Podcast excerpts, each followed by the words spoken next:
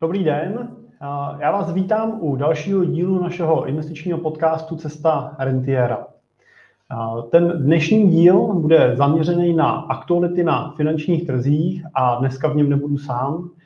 Vítám tady mého společníka a analytika u nás ve firmě Dana Majstoroviče. Zdravím tě, Dane. Ahoj Jirko, dobrý den.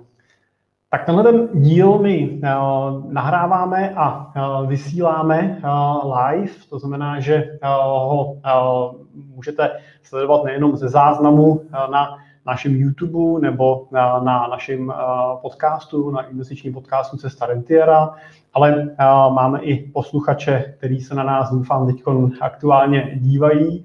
Tak jenom chci upozornit, že můžete v průběhu vysílání pokládat svoje otázky, stačí je napsat do komentářů, ať už následujete na LinkedInu nebo na YouTube nebo na Facebooku, tak stačí do komentářů napsat otázku, ona by k nám měla doputovat a my se na ní budeme snažit v rámci možností odpovědět. Tak jenom poprosím, když tak, jestli nám do komentářů napíšete, jestli nás vidíte, slyšíte dobře a se pustíme do práce. Krom představení nás ještě představím firmu. Simple partneři se věnuje privátnímu honorovanému investičnímu poradenství, kdy vlastně pomáháme našim klientům a investorům na jejich cestě k finanční nezávislosti a k rentě a následně jim tu rentu pomáháme čerpat tak, aby jim pokud možno nikdy nedošla. Pokud je téma rentierství i tématem vaším, hledáte k tomu nějaký hodného partnera, máte k dispozici přes 2 miliony korun, tak eh, jsme tady eh, pro vás a rádi vám pomůžeme. Tak a pustíme se do práce. Tím eh, prvním tématem je vlastně vývoj akciových indexů od začátku letošního roku. To, co vlastně můžeme vidět od začátku roku, je extrémní spurt finančních trhů, extrémní růst. Můžeme vidět, že ty indexy posilují v průměru o 10% od ledna do teďka. Dané, jak si to ty vysvětluješ a hlavně jak to vidíš do budoucna? Já to vidím tak, že panuje ten optimismus, který je daný tím, že funguje nějaká vakcinace očkování. Pořád funguje uvolněná měnová politika napříč světem, takže nejenom Amerika, ale i ta Evropská centrální banka, i ostatní centrální banky pořád mají uvolněný, uvolněnou měnovou politiku, pumpují Eh, ty peníze eh, do toho světa, do té ekonomiky, což se samozřejmě promítlo tady v těch historických čtyřech měsících do toho sportu, jak eh, tam můžeme vidět. Zároveň je zajímavý říct si i to, že teď ten poslední měsíc můžeme vidět určitý zpomalení toho sportu. A to zpomalení je dáno i tím informacemi, že jednak ten optimismus z velké míry už je třeba započtený, ale je taky potřeba si uvědomit to, že ještě pořád nemáme eh, za sebou eh, celou tu situaci covidovou. To znamená, teď můžeme vidět možná v posledním týdnu, dvou, že se začíná objevovat relativně velký problém v Indii. A Indie vzhledem k velikosti populace tvoří i velkou část poptávky po eh, zboží produktech, a to samozřejmě může mít dopad potom do toho celosvětového měřítka. A z toho potom mají lidi obavy, co to může způsobit dál, nehledě na to, eh, na ten strach z toho, jestli se to nemůže přelejít zase dál do toho světa nějaký mutace a tak. Tak co čekáš teda? Bude to nahoru nebo to půjde dolů? Jaký bude ten další vývoj? Kdybych to měl říct politicky, jak řeknu, že trh bude kolísat. Ale eh, zatím pořád ty faktory vypadají tak, že můžou, ten trh pravděpodobně mírně poroste, nevím, jestli poroste takovýmhle tempem, ale tím, že pořád držíme uvolněnou mírovou politiku, pořád je velké množství peněz v ekonomice. Eh, pokud se podíváme na výsledky firm za poslední kvartál, respektive za první kvartál letošního roku, který byly velmi dobrý u velké části takových těch základních firm, co tvoří ty indexy, tak eh, spíš vidím růstový potenciál než, než ten poklesový, ale stát se může lecos a, a tu křišťálovou kouli už nemohu. Je to tak, asi bychom měli říct, že vždycky eh, je důležitý uvažovat nad eh, tím svým investičním portfoliem, hlavně vzhledem k tomu investičnímu horizontu. To znamená nedívat se na to, a nevyhodnocovat úspěšnost svého portfolia z pohledu toho, jak se mu dařilo v posledním měsíci, týdnu nebo roce, ale primárně se dívat na to, jestli pokud to moje portfolio zůstane nastavený, tak jako dneska mám nastavený, nebo udržím tu strategii dlouhodobě, tak jestli si splním ty svoje dlouhodobé cíle, a pokud váš cíl leží za pět let nebo za deset let od teďka a je to rentierský cíl, to znamená za pět nebo za deset let začnete teprve čerpat rentu a budete ji čerpat v ideálním případě třeba dalších 20 nebo 30 let, tak vlastně po celou tuhle tu dobu vy budete zainvestovaný. Celou tuhle dobu potřebujete, aby to vaše portfolio pracovalo, vydělávalo, tak aby pokud možno jste tu rentu mohli čerpat jenom z vašich výnosů a, a v takovém případě máte vlastně investiční horizont třeba 35 let nebo 40 let a můžete se na to portfolio dívat úplně jiným, a, jiným pohledem, než kdybyste přemýšleli nad tím, jak na tom budete třeba za rok. A, z toho hlediska v podstatě je jedno, jak dopadne letošní rok, protože pro vás bude důležitý, jak dopadne ta pětiletka a pak ta další třicetiletka. Jestli ten dlouhodobý výnos budete schopný generovat třeba v hranici 6-7%, tak abyste si mohli 4% z portfolia průběžně čerpat. No, když se podíváme na ty trhy trošku v dlouhodobějším pohledu, ale můžu tě prosím, můžeš tu prezentaci zkusit přesdílet ještě jednou, protože se nám tam nepromítá do toho. Ještě. Když se na finanční trhy podíváme trošku v delším pohledu, tak eh, zjistíme, že ten spurt a ten růst je ještě vlastně extrémnější a ještě eh, silnější, než eh, když se díváme samozřejmě v tom krátkodobém horizontu. Na horizontu dvou a půl let se díváme skutečně na výnos v desítkách procent. A tam už zase nejsme úplně extrémně daleko od nějaký reální průběžnosti nebo toho skutečně jako reálného průběžného zhodnocení vlastně akciových indexů na tom, na tom časovém úseku, protože pokud budeme uvažovat, že průměrný zhodnocení akcí je kolem 9, v některých indexech třeba 10%, vrtíme 8 až 10, takže budeme třeba 9% ročně, tak bychom vlastně měli v horizontu třeba těch 2,5 nebo 3 let být schopný generovat výnos na úrovni třeba na 20 až 30% Tak já se pokusím to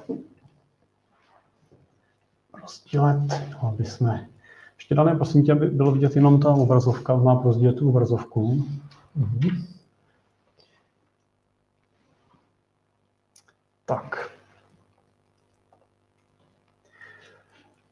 No, eh, od začátku roku 2018 můžeme opravdu vidět na eh, třeba těch amerických indexech eh, růst až 66%, což je něco, co už teda neodpovídá tomu klasickému sportu, když mluvím o tom, že na horizontu dvou až tří let bychom měli vidět 20 až 30% Můžeme si samozřejmě klást otázku, co to může znamenat z pohledu dlouhodobosti, protože samozřejmě o dlouhodobých průměrech se mluví v nižších úrovních. Takže je určitě otevřená otázka a samozřejmě ta otázka často padá, třeba při jednání s klientama, co si myslíme, jo, super, děkuji. Co si, co si vlastně myslíme a co vidíme v tom, v tom dlouhodobém pohledu, že může nastat. A tady se dnes schválně zeptám, jak to třeba vidíš ty a jak reaguješ na tu otázku, když se prostě investor ptá, jestli ty maxima, který dneska teda vidíme, jsou maximem před bouří, to znamená, je to tím vrcholem, po který následuje nějaký strmý pokles a, a vyplatí se čekat na ten pokles, nebo je to něco, kdy se budeme na ten trh dívat za rok a on bude prostě zase vejš, než je dneska? Eh, ta odpověď je jednoduchá. Pokud na to chcete koukat jako dlouhodobý investor, tak na to koukejte jako dlouhodobý investor z té eh, větší perspektivy. To znamená, oddalte si ten obrázek, a klidně si podívejte na ty příklady a možná i hezký příklad teď, když se podíváte na ten graf od toho roku 2018, tady těch indexů, tak ten březen, rok eh, březen 2020, ten velký pokles, ale ten návrat byl hrozně rychlej. Ale když si to odmyslím, tak já vlastně nevím, jestli by to pokračovalo a jakým směrem. Ať už z pohledu toho, že jsme na tom vrcholu, nevím, jestli se na vrcholu nebo ne.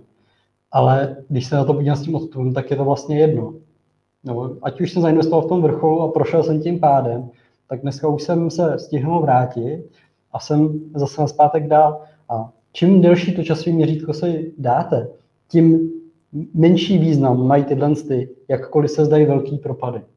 Pokud investujete nějakou širokou diverzifikací, držíte se na tom trhu, jdete takovou tu pasivnější strategii bez nějaký agrese toho, že se snažíte na něčem zásadně vydělat. Tahle dlouhodobá strategie mi potom vlastně říká, podívej se na to z, další, z větší perspektivy a v ten moment to vidím jasně a je vlastně úplně jedno, jestli jsem zainvestoval teď na vrcholu nebo při propadu.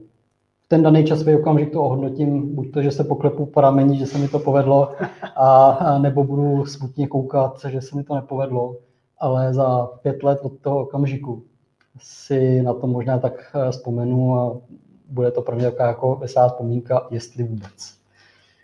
Takže za mě, eh, pokud jako svět máme jít kupředu jako populace, tak se nebojíme teď zainvestovat, ať se nám zdá ten vrchol jakkoliv vysoký, protože za deset let pravděpodobně bude zase vyšší.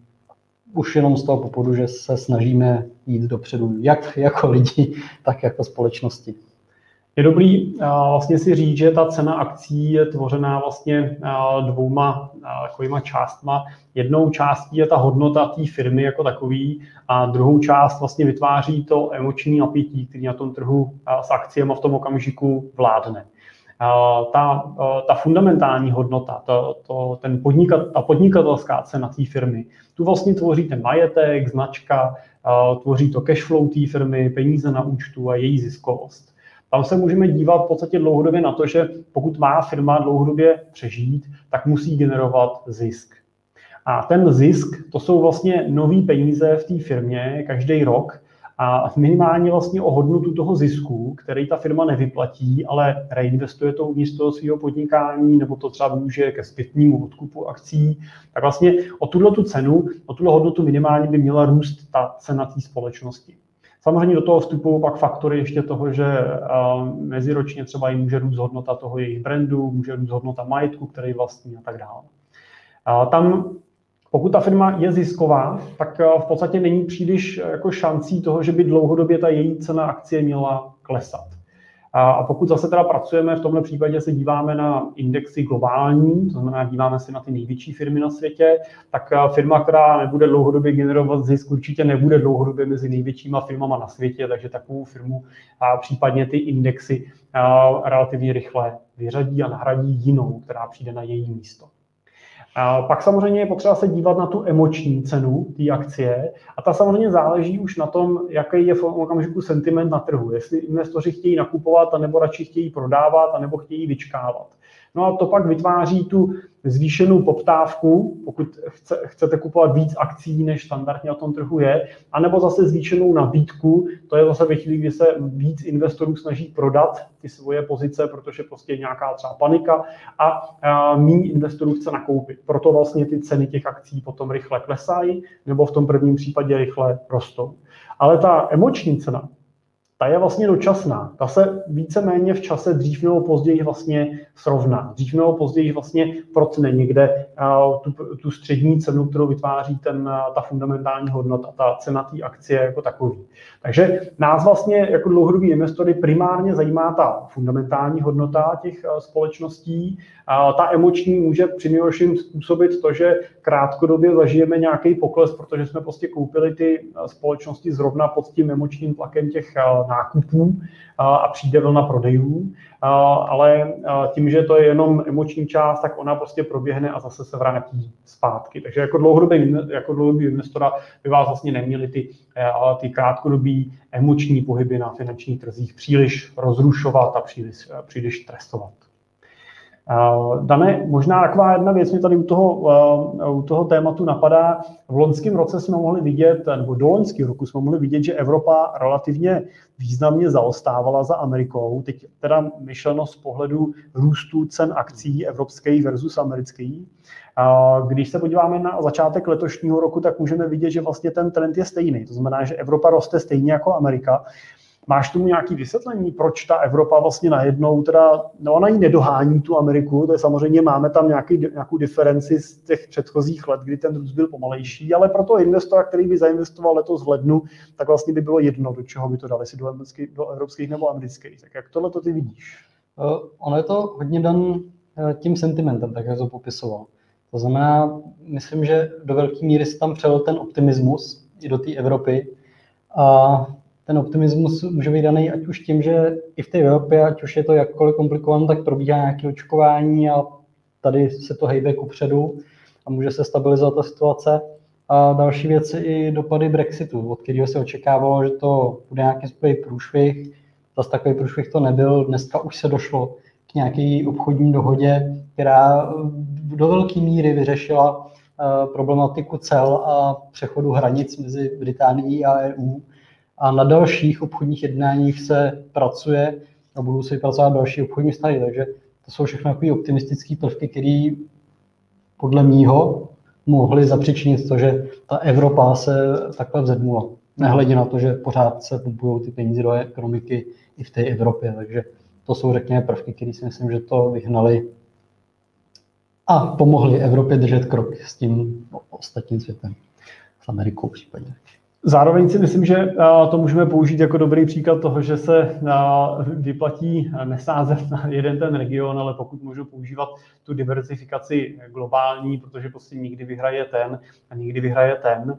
A ty máš ještě připravený potom jeden zajímavý obrázek, který popisuje to právě, jak se můžou ty karty do budoucna změnit, tak já nebudu předbíhat. Eh, jak eh, to vidíš eh, z pohledu, z pohledu trhů jako takových, to znamená, nebo z pohledu jednotlivých tříd aktiv, když se díváme teda na to, jak se dařilo akcím, jak se dařilo nemovitostem, jak se dařilo zlatu, jak se dařilo dluhopisům? Hmm.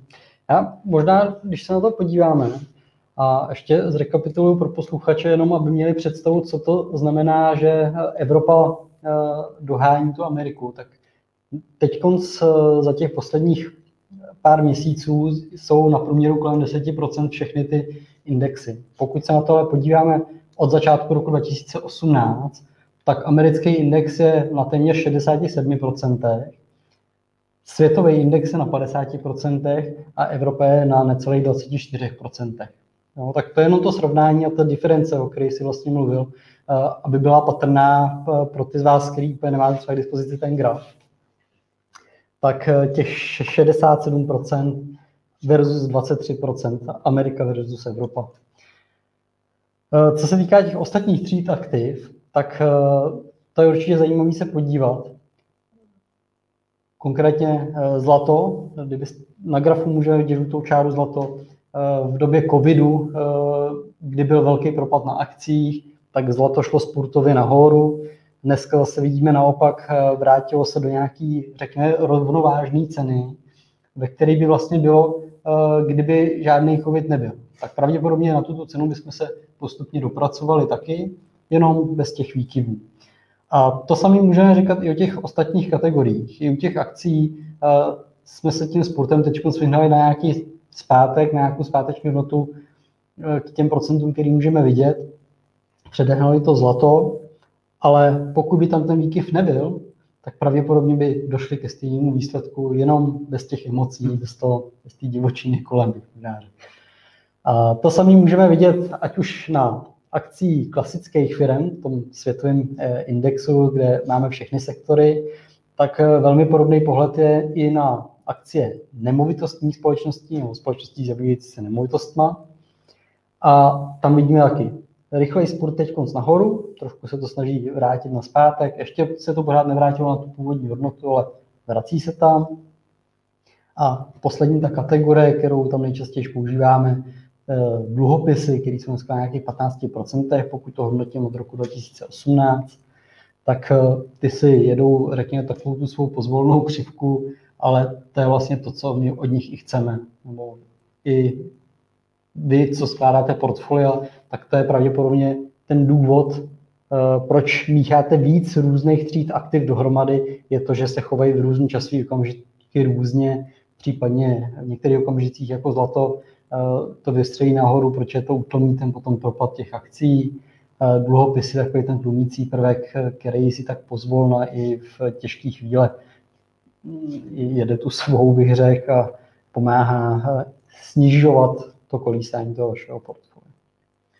Takže se na tom eh, docela dobře ukazuje to, co jsme se bavili, že eh, ten eh, pohled na ty ceny těch jednotlivých aktiv je nějaký v krátkodobém horizontu, ale nějaký potom v dlouhodobém horizontu. A často mají ty aktiva tendenci se vracet v té svojí střední nějaký hodnotě toho průběžného navyšování nebo průběžného růstu a sklidnění po těch velkých vyspurtovaných, vytlačených nahoru výnosech, anebo naopak zase prudkých ztrátách. Takže jako, jako ideální investor by mohla být čípková růženka, která zainvestuje, pak na 10 let usne, probudí se po 10 letech a je vlastně v drtivé míře případu velmi příjemně překvapená tím, jaký ten výnos to portfolio v tom období vlastně realizovalo.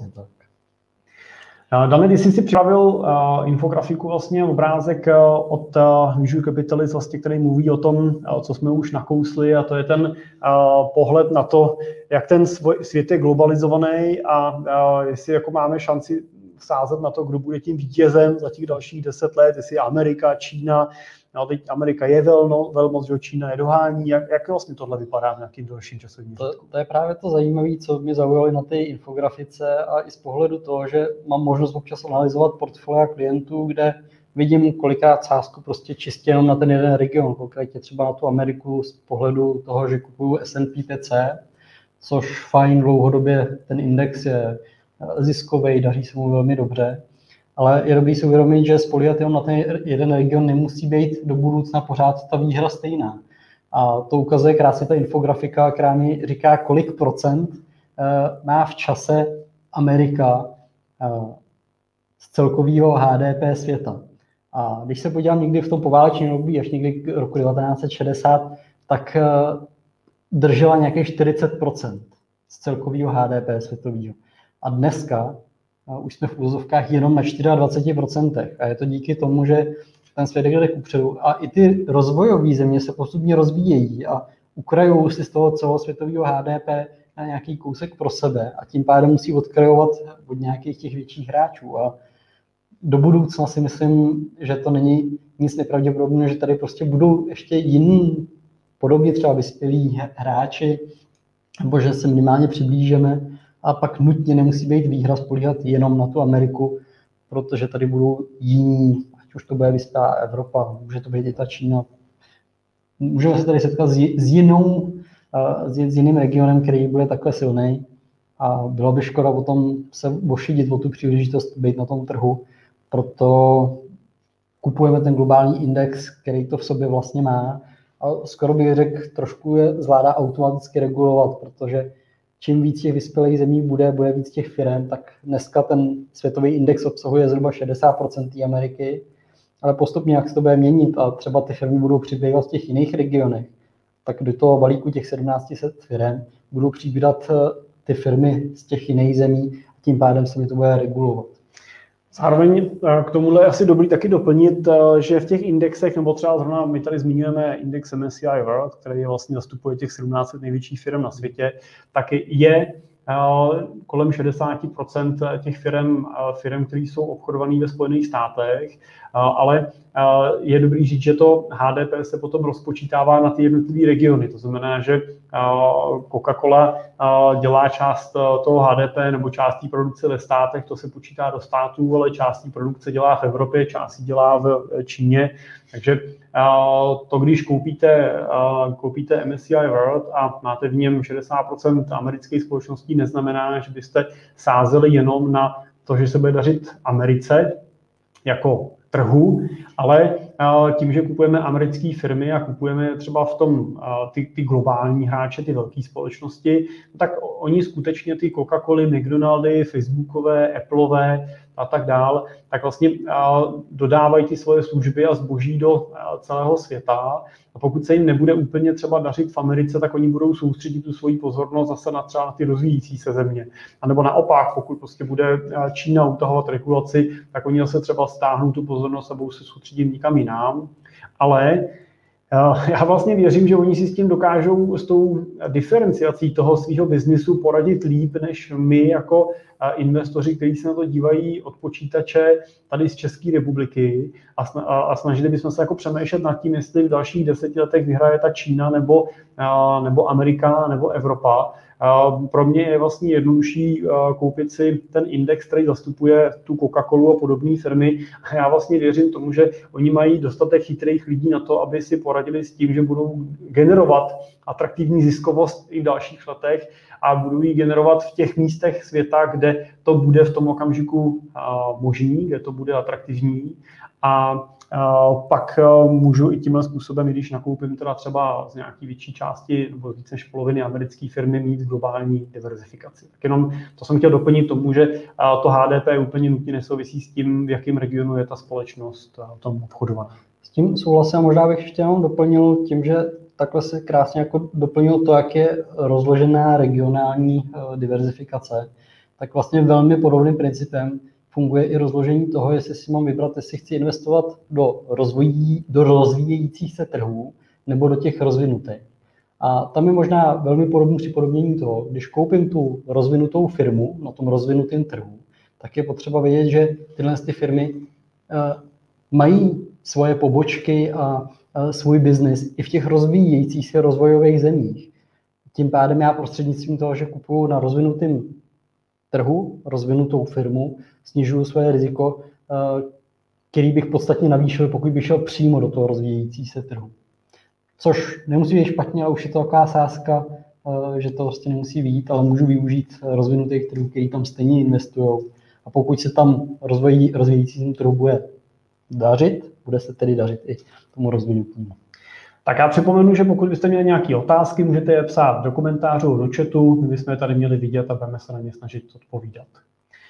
Eh, to eh, další téma je eh, takový téma moje třeba oblíbený, je to téma související s podílovými fondama a s tím, jak se podílovým fondům daří, anebo bohužel spíš nedaří v těch posledních letech vůbec jako dosahovat výkonnosti indexů jako takových.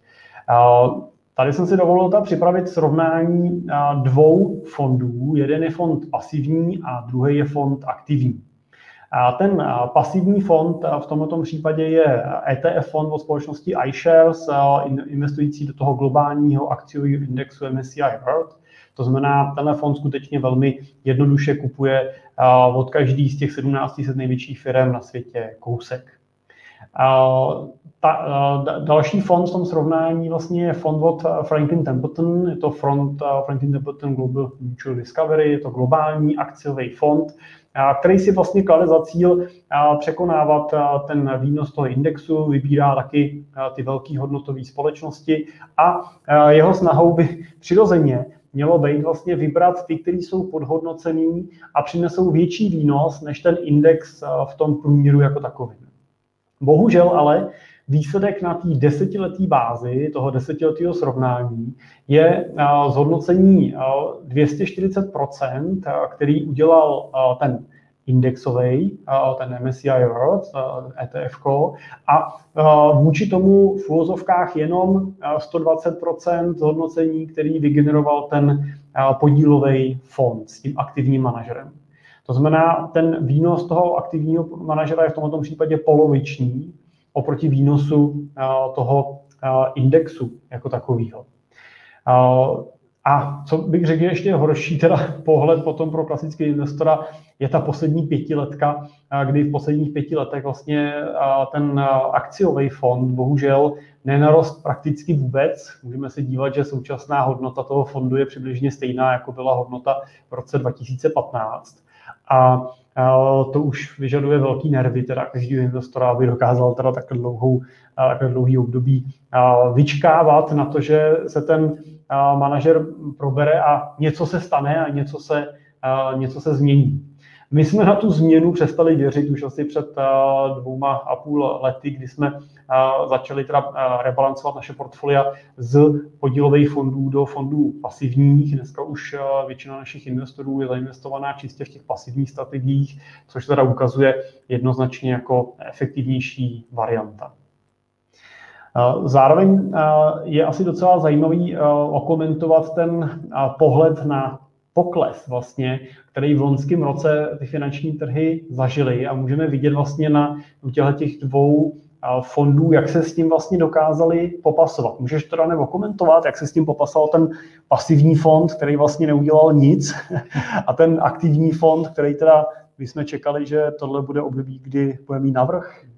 Tam, tam bych řekl, že je to nejzásadnější v tom, v tom času té reakce a jaká ta reakce byla. Ten pasivní index, jeho reakce je snadná. On prostě reaguje jenom na to, co prostě na tom trhu přichází. Zná, přišel průšvih, udělal se velký propad, přišly relativně dobré zprávy ve smyslu toho, že se to lepší, přišly peníze do ekonomiky, přišel rychlejší růst na zpátek. No a jak za to může ten podílový fond, eh, ten, eh, ten ETF fond? Co teda udělal ten ETF fond v době, kdy přišel propad?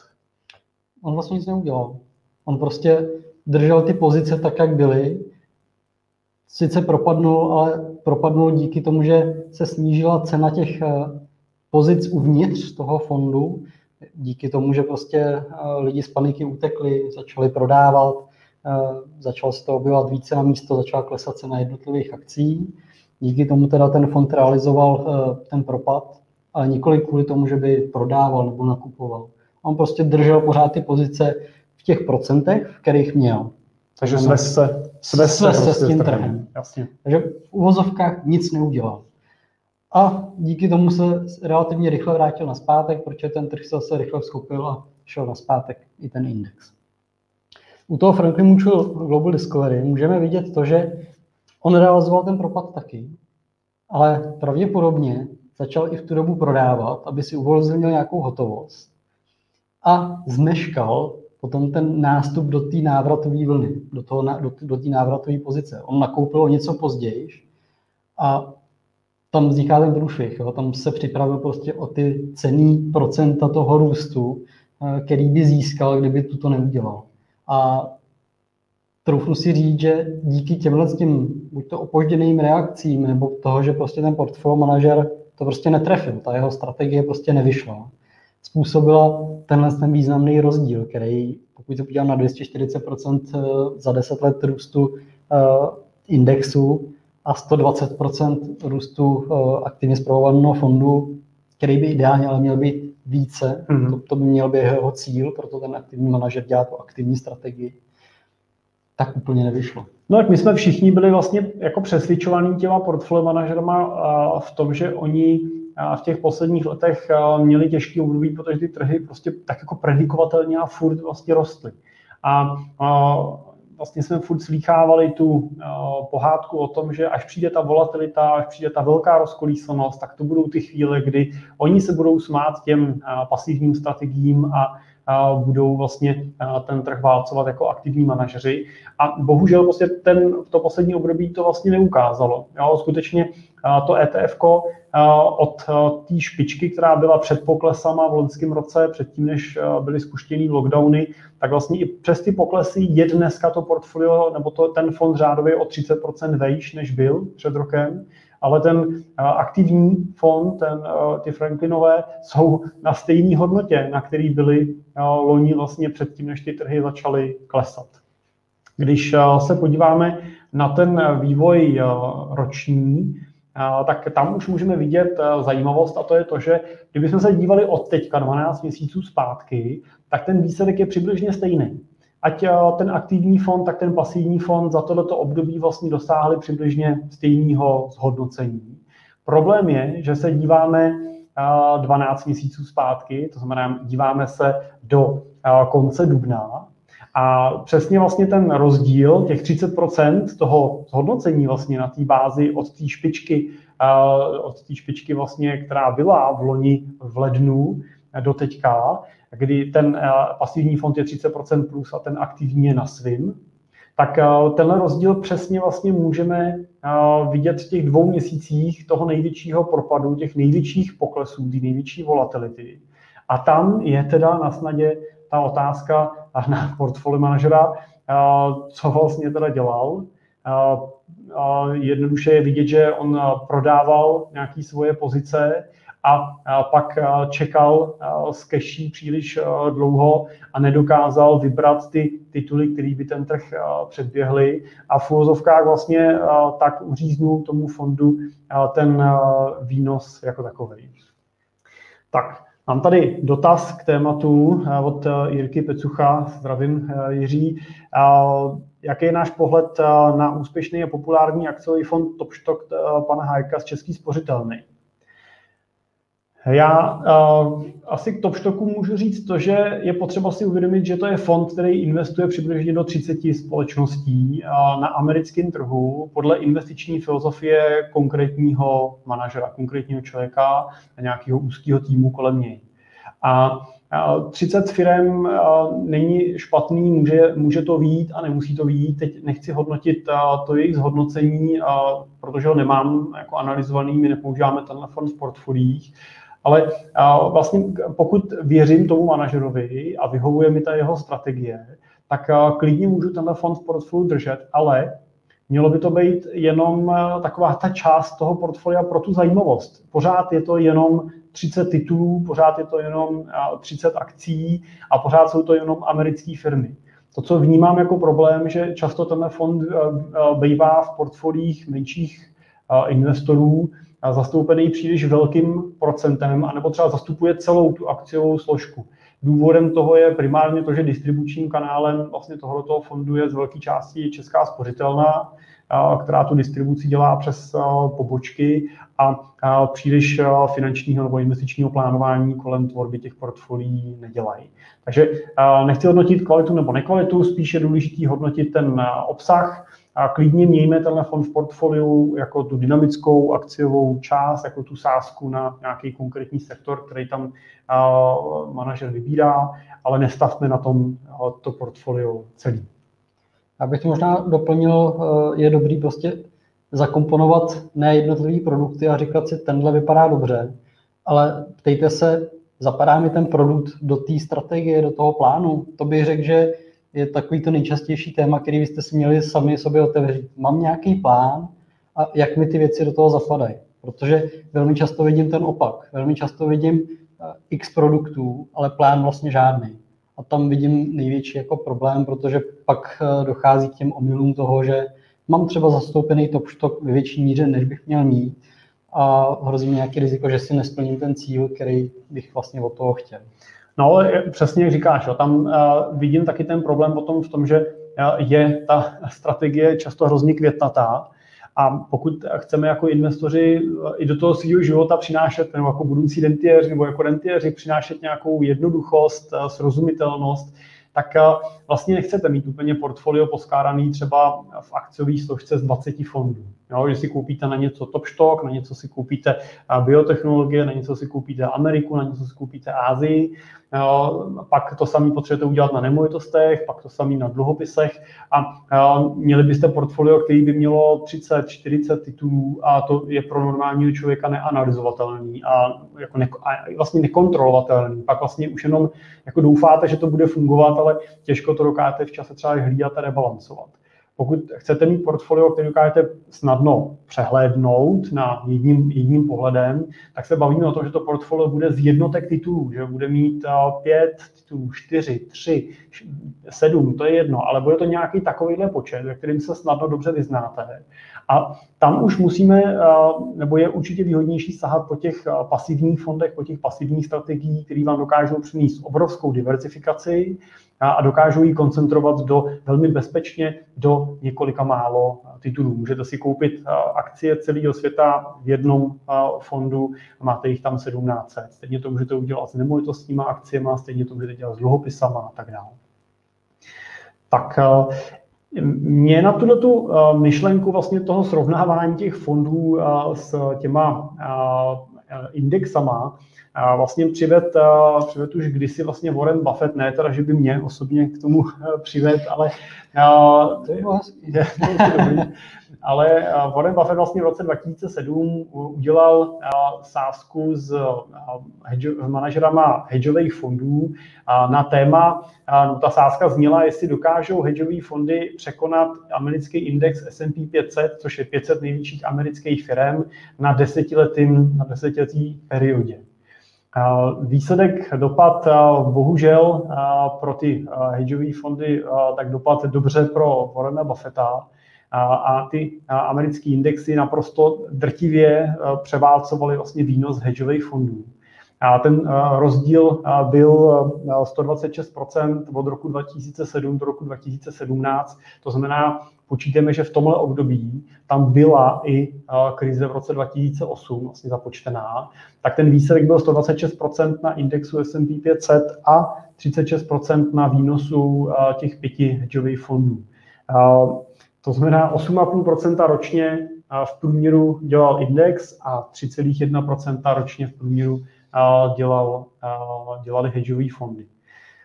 Dané, můžeš zkusit přiblížit, co to vlastně je ten hedžový fond, aby si to i ten český investor, který asi klasicky neinvestuje do amerických hedžových fondů, dokázal představit?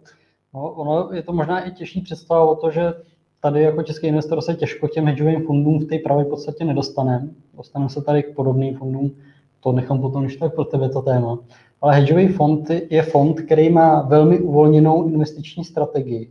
To znamená, je tam nějaký portfolio manažer, pravděpodobně nějakým analytickým týmem a řídí se nějakou investiční strategii, která je ale velmi uh, volná. To znamená, on může používat různé nástroje, ať už to jsou klasické akcie, dluhopisy a tak podobně, tak i různé alternativní nástroje. Může investovat, když řeknu, i do umění, když to uzná za vhodný, může investovat do nějakých forwardů, swapů, do takových těch derivátů cených papírů, může investovat eh, s tím, že spekuluje na pokles, nikoli jenom na růsty a tak podobně.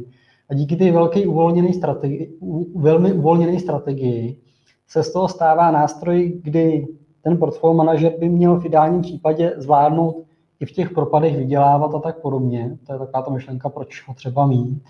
Ale ta uvolněná měnová strategie i znamená mnohem větší riziko právě kvůli té uvolněné strategie, protože tím velkým množstvím možností, na co ten portfolio manažer může sadit a kde se může splést, je obrovské množství. A podle toho, co si říkal Jirko, jak nevyšla ta sázka, tak tady vidím ten velký jako velkou pravděpodobnost toho, že to opravdu vyjít nemusí, protože 120%, tuším, že si říkal 126, mm. vůči nějakým 30%, to je čtyř, čtyřnásobný rozdíl. Takže je velmi dobrý si dát pozor, pokud do takovýchhle investic jdu. A jako český investor vy v podstatě máte taky možnost do takového produktu nastoupit. Akorát to nebude typický hedžový fond, a bude to fond kvalifikovaných investorů. Ale abych tě nebral úplně to téma, Jirko, tak jestli můžeš popsat ty tady tu českou situaci s těma FKIčkama takzvaně. Můžu, můžu. A v, Česká, v České republice vlastně se jako hedžový fond vlastně nazývá ten fond kvalifikovaných investorů, to znamená, je to ta FKI.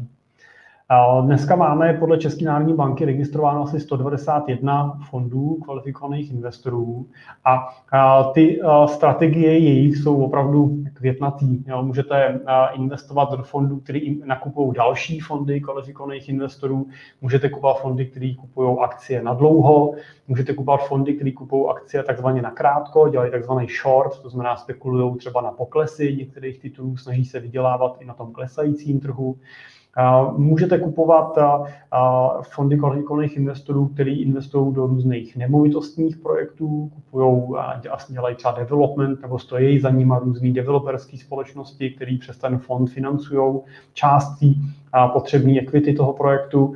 A můžete kupovat fondy kvalifikovaných investorů, který třeba investují do takzvaného private equity sektoru. To znamená, že investují do soukromých firm, které nejsou obchodované na burze, většinou třeba v regionu České republiky nebo v nějakém blízkém okolí. Proč Dan říkal, že jako český investor většinou nemůžeme investovat do toho pravýho amerického hedžového fondu, tak krom toho, že tu máme nějakou atlantickou regulaci, která nám jako evropským investorům trošku komplikuje investování v Americe a obráceně, tak asi ten nej, největší důvod je minimální investice, kterou ty hedžové fondy chtějí, protože skutečně ty velký a opravdu úspěšný mnohaletý hedžové fondy úplně netouží pro, po obrovském přílivu nového kapitálu, často jsou ty fondy zavřený, protože tomu portfolio manažerovi komplikuje život, když mu prostě natejkají peníze a zase odtejkají peníze, takže prostě často prostě drží už nějaký vytvořený portfolio, nechce s ním příliš hýbat jenom proto, že mu někdo posílá nový vklady a, a pro ten vklad třeba u těch opravdu největších hedžových fondů musíte přijít třeba se 100 milionama dolarů.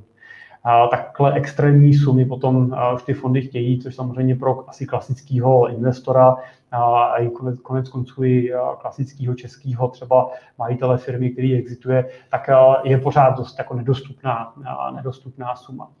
A proto vlastně jako alternativa teda pro český investora jsou ty FKIčka, ale u nich platí stejný pravidlo, který popsal Dán, je potřeba velmi dobře zvažovat, jestli ta daná investice do toho mého portfolia patří nebo ne. Je taky dobrý si uvědomit, že i regulátor, Česká národní banka, se na vás jako na investora do fondu kvalifikovaných investorů dívá jako na kvalifikovaný investora. To znamená, že už se úplně nedovoláte nějaký velký pomoci v případě, že tam o svoje peníze přijdete, protože jako kvalifikovaný investor se očekává, že dokážete všechny ty rizika vyhodnotit.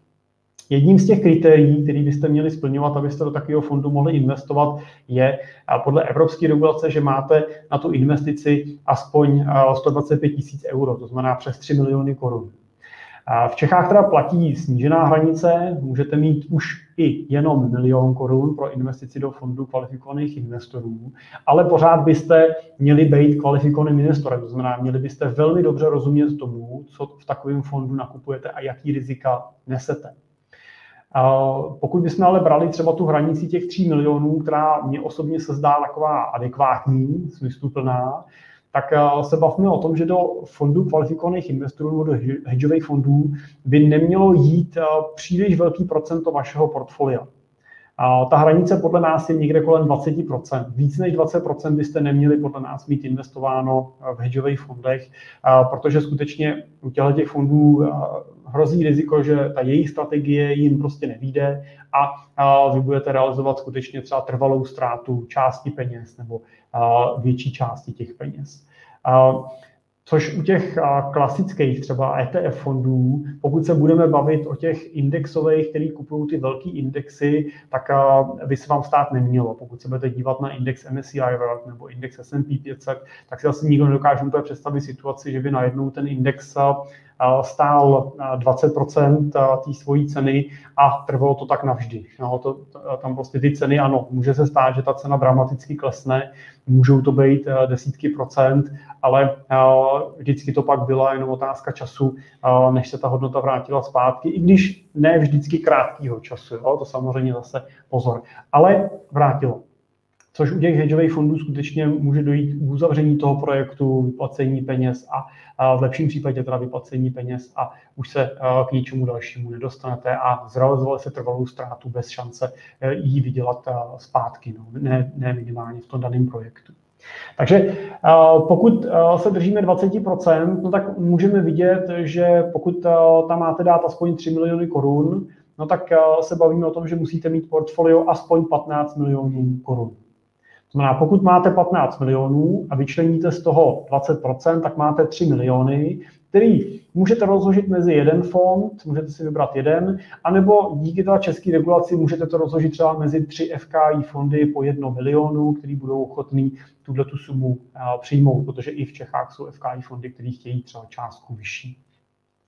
Eh, no a pak si myslím, že už eh, máte to portfolio relativně diversifikovaný, kdyby došlo k nejhoršímu a některý z těch fondů by zkrachoval, tak by, nebo zkrachoval, opravdu by ten projekt vůbec nevyšel, tak jste při přišli o třetinu eh, z těch 3 milionů a ten milion dokážete nahradit tím zbytkem toho portfolia v čase, dovydělat ho, není to pro vás likvidační. No, tak jako kdybyste tam udělali ten dva banka, vsadili jste všechno. Zároveň samozřejmě pozor na to, že řada těch, těch fondů využívá různé instrumenty typu třeba právě pákových obchodů a podobných věcí, kde kde opravdu máte velkou šanci na zisk, ale taky velkou šanci na ztrátu. Další část těch fondů prostě neúplně transparentní, to znamená často ten, ta investiční strategie není úplně jednoduše pochopitelná.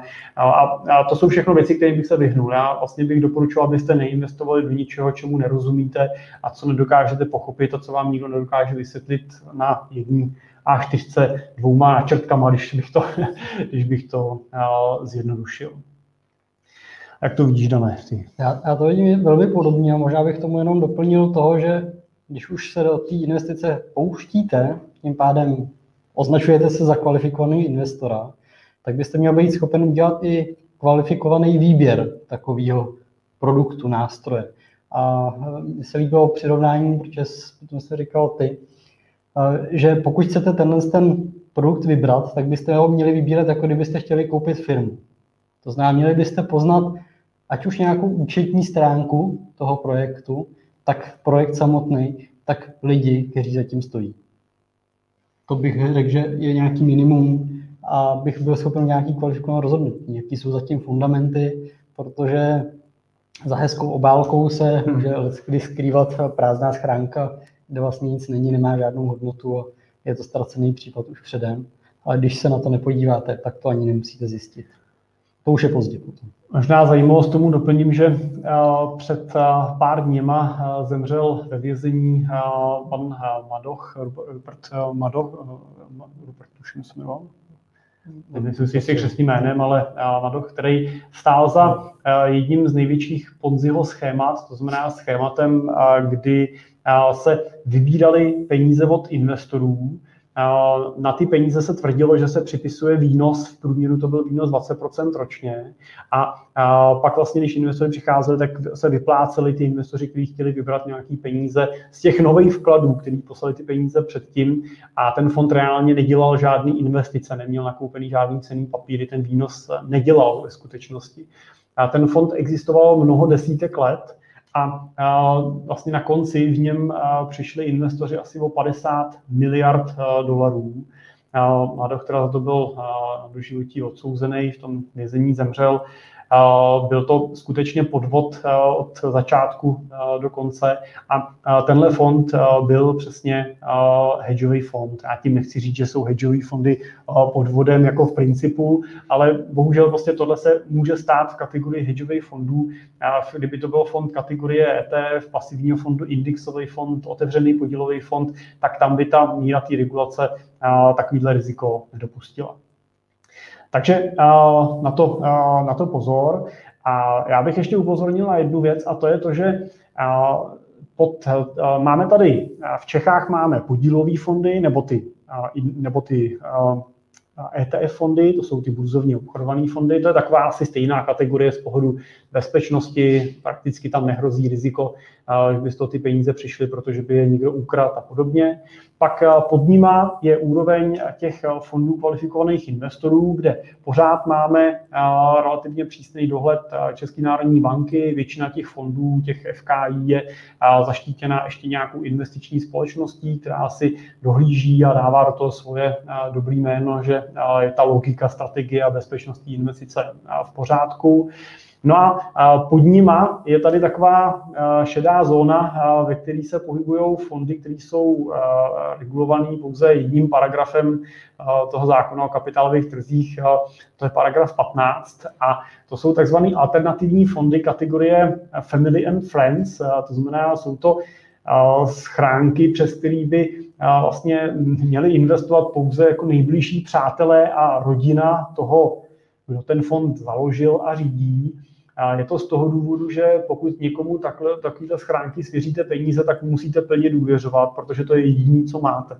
A mu skutečně v tomhle případě pošlete peníze na jeho účet a on s nima může v úvozovkách disponovat, jak chce vy nemáte moc šanci to nějak jako vnitřně kontrolovat a co je důležité je, že tyhle fondy ani Česká národní banka vnitřně nekontroluje. Tyhle fondy se pouze zapíšou do registru České národní banky, udělají jednoduchý výroční reporting a to je všechno. Česká národní banka nějak nekontroluje, že splní to, to co vám slíbili a tak dále. To už plně váš problém a to je kategorie fondů, kde tam skutečně vydám relativně často to, že přichází lidi o peníze, jo, protože řada těle fondů vzniká a zaniká, je relativně snadný přestat brát investorům telefon, už vás nikdo jako nedožené, nedohledá, jo, protože ty peníze skutečně z toho fondu vyberete velmi jako jednoduchým způsobem. Tak jenom to chci upozornit, regulátor vás jako, jako investory chrání tím, že tyhle fondy nesmějí být veřejně distribuovaný, to znamená, neměli byste na ně narazit nikde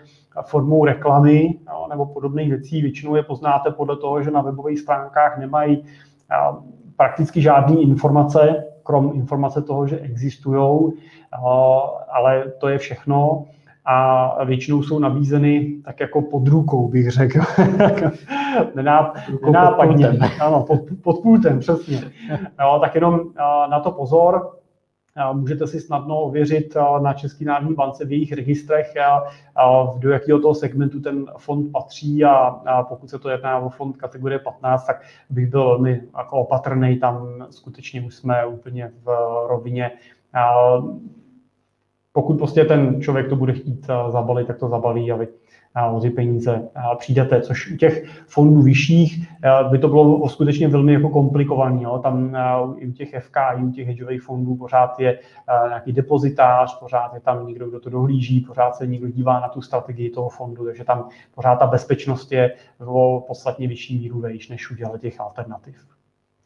A zároveň taky dobrý, že tyhle alternativy už investují asi skoro do všeho, co si teda můžete představit, to jakýkoliv bizárních jako, aktiv, jo, který vůbec můžou být. A pokud něco takového chcete, je to podobně, jako když třeba chcete kryptoměny v portfoliu nebo nějaké další podobné věci, tak tam můžou být, jenom to zastoupení by nemělo být vyšší než nízký jednotky procent, tak aby když o ty peníze přijdete, tak aby vás to nemuselo jako dramaticky trápit a neovlivnilo to nějak zásadně negativně váš život. Tak, no tady dotaz ještě od uh, Jirky Pecucha. Podobný je to i s investičníma certifikátama. Pseudo garance je pouze placebo efektem. Jak to vidíte, pánové, vy? Tak jak to vidíme, Dané? Uh, Jiří, já s vámi asi souhlasím. No. Já nechci zabalit všechny investiční certifikáty do jednoho pytle a říct, že jsou všechny uh, garantovaný podvod, ale velká míra nebo velká většina z nich je ta emise poskládaná tak a ten strukturovaný dluhopis, což je vlastně nic, nic jiného, investiční certifikát není než strukturovaný dluhopis, to znamená dluhopis s x různýma parametrama, abyste dosáhli nějakého cíle, nějakého výnosu, proražení nějakých bariér a tak podobně. Eh, tak velmi často jsou ty konstrukty nastaveny tak, aby z toho měla hlavně prospěch ten emitent, ten, kdo vydává ten cený papír, za to, že nějaký vstupní poplatek, za to, že ten certifikát od něj vůbec koupíte, a pak vás případně eh, tím garantováním kolikrát limituje na tom výnosu nebo na tom potenciálním výnosu, který ty aktiva, který on v podstatě má sledovat, můžou ve skutečnosti vydělat. Takže ve finále, když ty aktiva vydělají, oni vám vyplatí těch 6% garantovaných, tak skvělý. Ale když se podíváte, co udělali ty aktiva, které oni to třeba reálně mohli koupit, vydělali třeba 30-40%, tak já jsem vlastně nes riziko toho, že jsem zaplatil svůj poplatek, vůbec to nemuselo výjít, to znamená, byl bych v mínusu. A dostal jsem za to maximálně 5-6% třeba v lepším případě.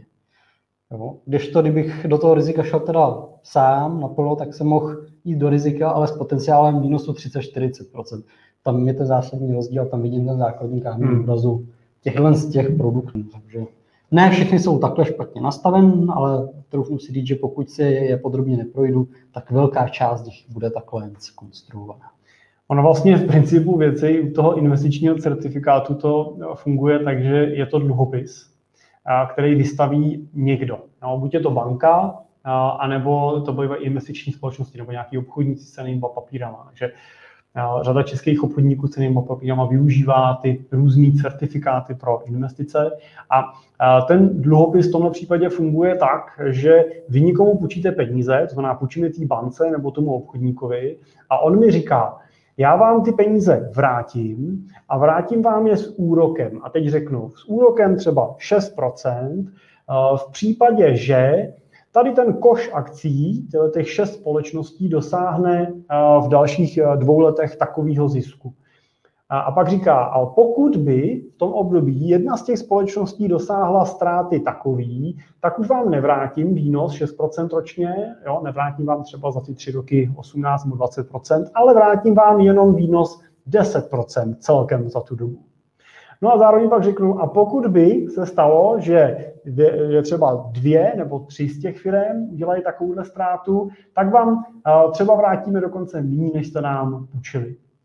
No a já teda na to potom jako koukám a říkám si, když uděláme takovou dohodu mezi sebou, že vy mi půjčíte milion korun a já vám, já budu počítat, teda řeknu si dobře, tak já vám vrátím milion, budu vám to dávat 6% ročně kupon a to vám za tři roky vrátím A vy budete ochotní přistoupit na to, že si řekneme, no ale pokud v tomto období by došlo k tomu, že bude pršet, uh, bude pršet 30 dní, tak vám vrátím z těch peněz jenom uh, polovinu, tak uh, budete ochotní mi půjčit ty peníze, jo, bude to pro vás výhodný, není to náhodou trošku nesmysl. Já nechci říct, že všechny certifikáty jsou nesmysl, ale bohužel větší části případů se setkávám s tímhletím konstruktem a s touhletou logikou. Jo, takže na to bych si dával určitě pozor. Tak, dobrá. No to je dneska už z naší strany všechno. Myslím si, že jsme vyčerpali ten rámec, který jsme, který jsme měli. Vám děkujeme za pozornost. Díky, že jste se dívali live anebo ze záznamu a budeme se těšit zase příští měsíc u dalších aktualit na viděnou nebo naslyšenou. Naslyšenou, na viděnou.